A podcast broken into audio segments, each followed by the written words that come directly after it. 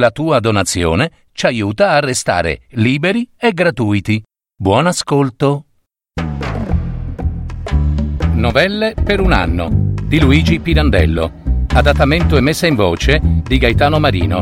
Musiche di Simon Balestrazzi. Per parole di storie.net.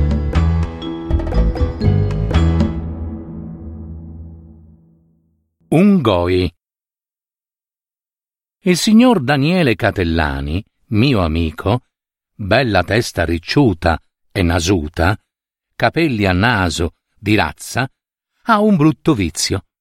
Ride nella gola, in un certo modo così irritante che a molti, tante volte, viene la tentazione di tirargli uno schiaffo.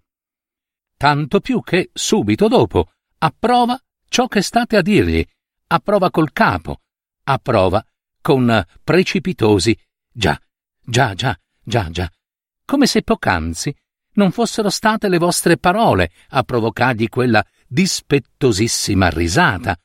Naturalmente voi restate irritati e sconcertati, ma badate che è poi certo che il signor Daniele Catellani farà come voi dite. Non c'è caso che sopponga un giudizio, a una proposta, a una considerazione degli altri, ma prima ride, forse perché, preso alla sprovvista, là, in un suo mondo astratto, così diverso da quello a cui voi d'improvviso lo richiamate, prova quella certa impressione per cui alle volte un cavallo arriccia le froghe e nitrisce.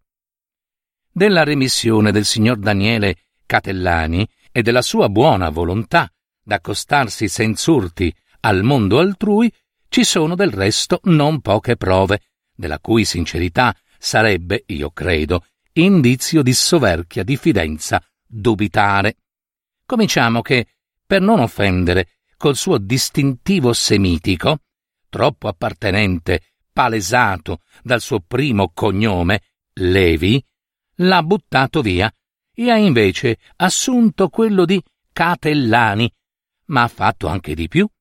S'è imparentato con una famiglia cattolica, nera tra le più nere, contraendo un matrimonio cosiddetto misto, vale a dire a condizione che i figliuoli, e ne ha già cinque, fossero come la madre battezzati e perciò perduti irremissibilmente per la sua fede.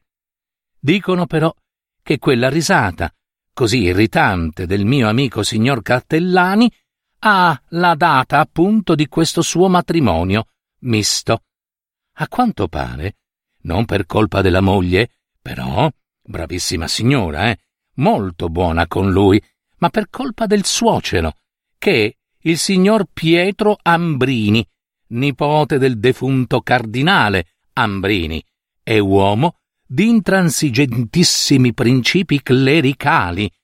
Come mai, voi dite, il signor Daniele Catellani andò a cacciarsi in una famiglia munita d'un futuro suocero di quella forza? Ma si vede che, concepita l'idea di contrarre un matrimonio misto, volle attuarla senza mezzi termini. E chissà, poi, forse, anche con l'illusione che la scelta stessa della sposa d'una famiglia così notoriamente divorata dalla Santa Chiesa cattolica, dimostrasse a tutti che egli reputava come un accidente involontario, da non doversi tenere in alcun conto, l'essere nato semita. Lotte acerrime ebbe a sostenere per questo matrimonio, ma è un fatto che i maggiori stenti che ci avvenga di soffrire nella vita sono sempre quelli che affrontiamo per fabbricarci con le nostre stesse mani la forca. Forse però, almeno a quanto si dice, non sarebbe riuscito a impiccarsi il mio amico Catellani senza l'aiuto non del tutto disinteressato del giovane Millino Ambrini, fratello della signora, fuggito due anni dopo in America per ragioni delicatissime, di cui è meglio non far parola. Il fatto è che il suocero, cedendo obtorto collo alle nozze, impose alla figlia, come condizione imprescindibile, di non derogare d'un punto alla sua santa fede e di rispettare col massimo zelo tutti i precetti di essa, senza mai venir meno a nessuna delle pratiche religiose. Pretese, inoltre, che gli fosse riconosciuto, come sacrosanto, il diritto di sorvegliare perché precetti e pratiche fossero tutti a uno a uno osservati scrupolosamente, non solo dalla nuova signora Catellani, ma anche e più dai figliuoli che sarebbero nati da lei. Ancora, dopo nove anni, nonostante la remissione di cui il genero gli ha dato e seguita a dargli le più lampanti prove, il signor Pietro Ambrini non disarma. Freddo, incadaverito e imbelletato, con gli abiti che da anni e anni gli restano sempre nuovi addosso, e quel certo odore ambiguo della cipria che le donne si danno dopo il bagno, sotto le ascelle e altrove, ha il coraggio d'arricciare il naso, vedendolo passare come se per le sue nari ultracattoliche il genero non si sia per anche mondato del suo pestilenzialissimo fetore giudaico. Lo so perché spesso ne abbiamo parlato insieme. Il signor Daniele Catellani ride in quel suo modo nella gola non tanto perché gli sembri buffa questa vana ostinazione del fiero suocero a vedere in lui per forza un nemico della sua fede, quanto per ciò che avverte in sé da un pezzo a questa parte possibile, via, che in un tempo come il nostro, in un paese come il nostro, debba sul serio essere fatto segno a una persecuzione religiosa uno come lui, sciolto fin dall'infanzia da ogni fede positiva e disposto a rispettare quella degli altri, cinese, indiana, luterana, maomettana. Eppure, è proprio così. C'è poco da dire. Il suocero lo perseguita. Sarà ridicola, ridicolissima, ma una vera e propria persecuzione religiosa in casa sua esiste. Sarà da una parte sola e contro un povero inerme, anzi, venuto apposta senza armi per arrendersi, ma una vera e propria guerra religiosa. Quel benedettuomo del suocero gliela viene a rinnovare in casa ogni giorno, a tutti i costi e con animo inflessibilmente e acerrimamente nemico. Ora lasciamo andare che, batti oggi e batti domani, a causa della bile che già comincia a muoverglisi dentro, l'uomo giudaico prende a poco a poco a rinascere e a ricostituirsi in lui, senza che egli peraltro voglia riconoscerlo. Lasciamo andare. Ma lo scadere che egli fa di giorno in giorno, nella considerazione e nel rispetto della gente per tutto quell'eccesso di pratiche religiose della sua famiglia, così deliberatamente ostentato dal suocero, non per sentimento sincero, via, ma per un dispetto a lui e con intenzione manifesta di recare a lui una gratuita offesa. Non può non essere avvertito dal mio amico signor Daniele Catellani. E c'è di più.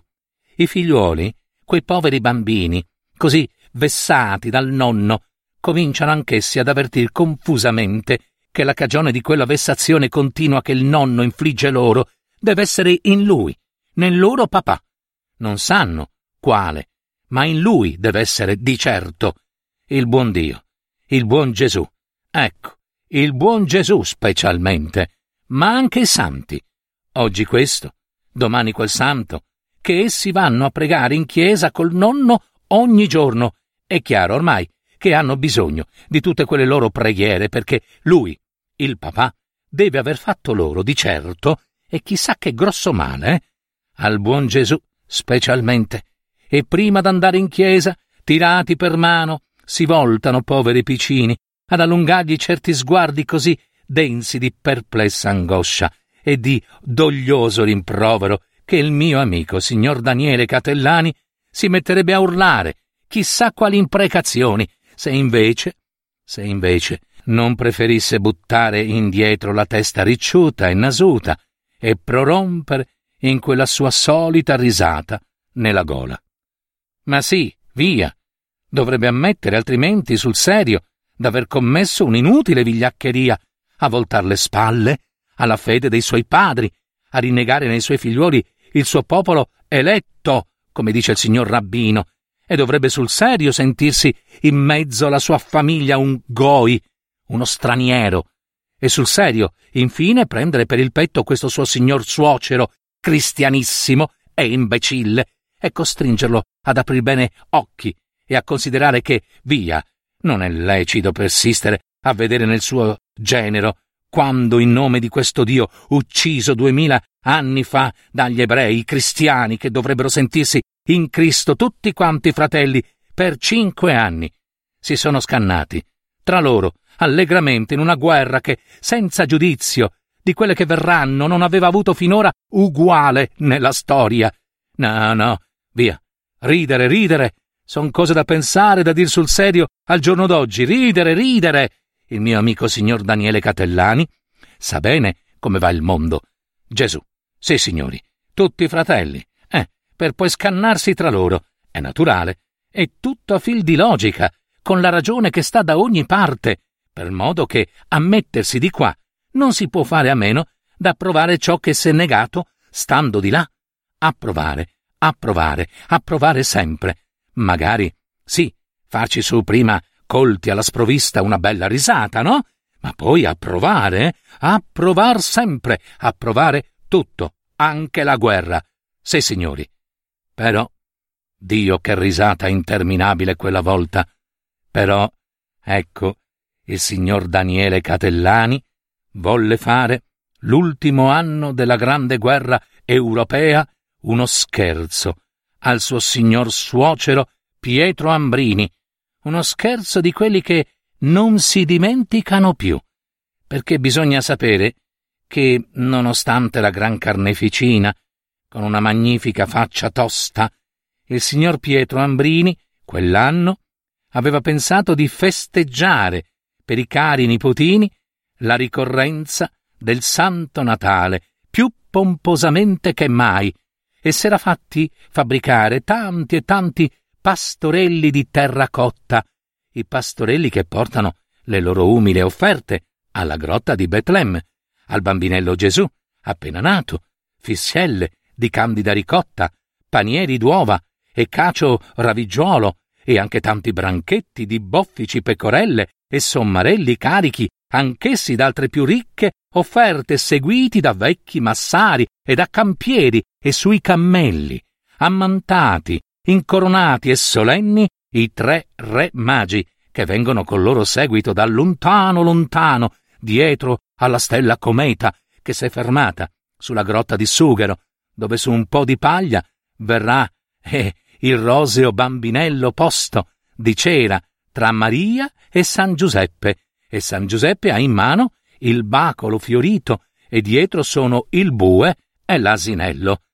Aveva voluto che fosse ben grande il presepe quell'anno, il caro nonno, e tutto bello in rilievo, con poggi e dirupi, agavi e palme e sentieri di campagna per cui si dovevano vedere venire tutti quei pastorelli che erano perciò di varie dimensioni, coi loro branchetti di pecorelle e gli asinelli e i re magi. Ci aveva lavorato di nascosto per più di un mese, con l'aiuto di due manovali che avevano levato il palco in una stanza per sostener la plastica e aveva voluto che fosse illuminato da lampadine azzurre in ghirlanda e che venissero dalla Sabina la notte di Natale due zampognari a suonar l'acciarino e le ciaramelle. I nipotini non ne dovevano saper nulla, eh? A Natale, rientrando tutti imbacuccati e infreddoliti dalla messa notturna, avrebbero trovato in casa quella gran sorpresa, il suono delle ciaramelle, l'odore dell'incenso e della mirra e il presepe là, come un sogno, illuminato da tutte quelle lampadine azzurre in ghirlanda e tutti i casigliani sarebbero venuti a vedere, insieme coi parenti e gli amici invitati, al cenone, questa gran meraviglia che era costata al nonno Pietro tante cure e tanti quattrini.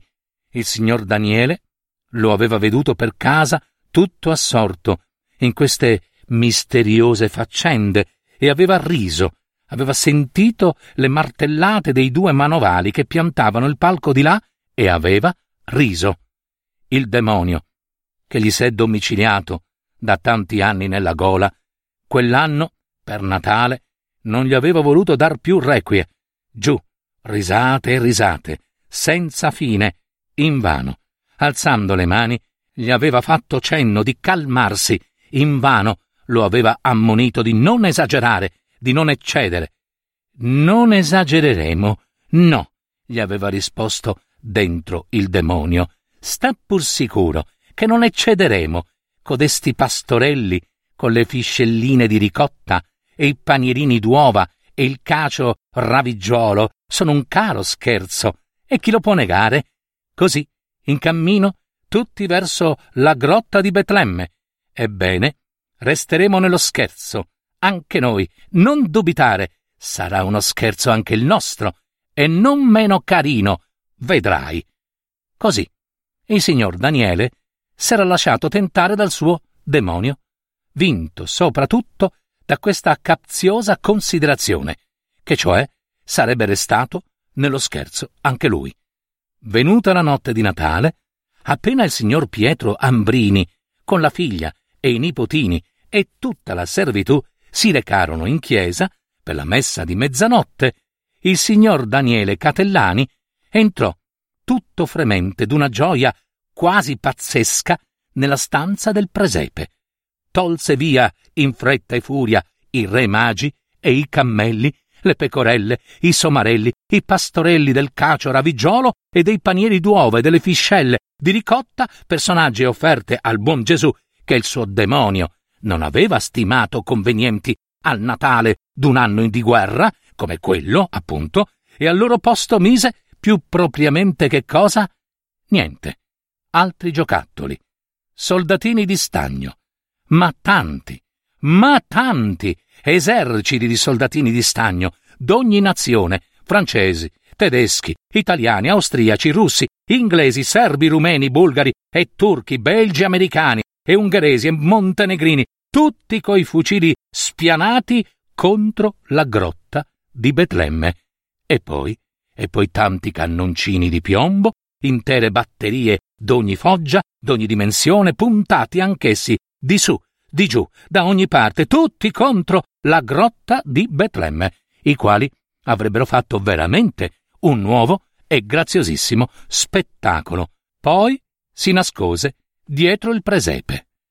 Lascio immaginare a voi come rise là dietro, quando, alla fine della messa notturna, vennero incontro alla meravigliosa sorpresa il nonno Pietro coi nipotini e la figlia e tutta la folla degli invitati, mentre già l'incenso fumava e i zampognari davano fiato alle loro ciaramelle.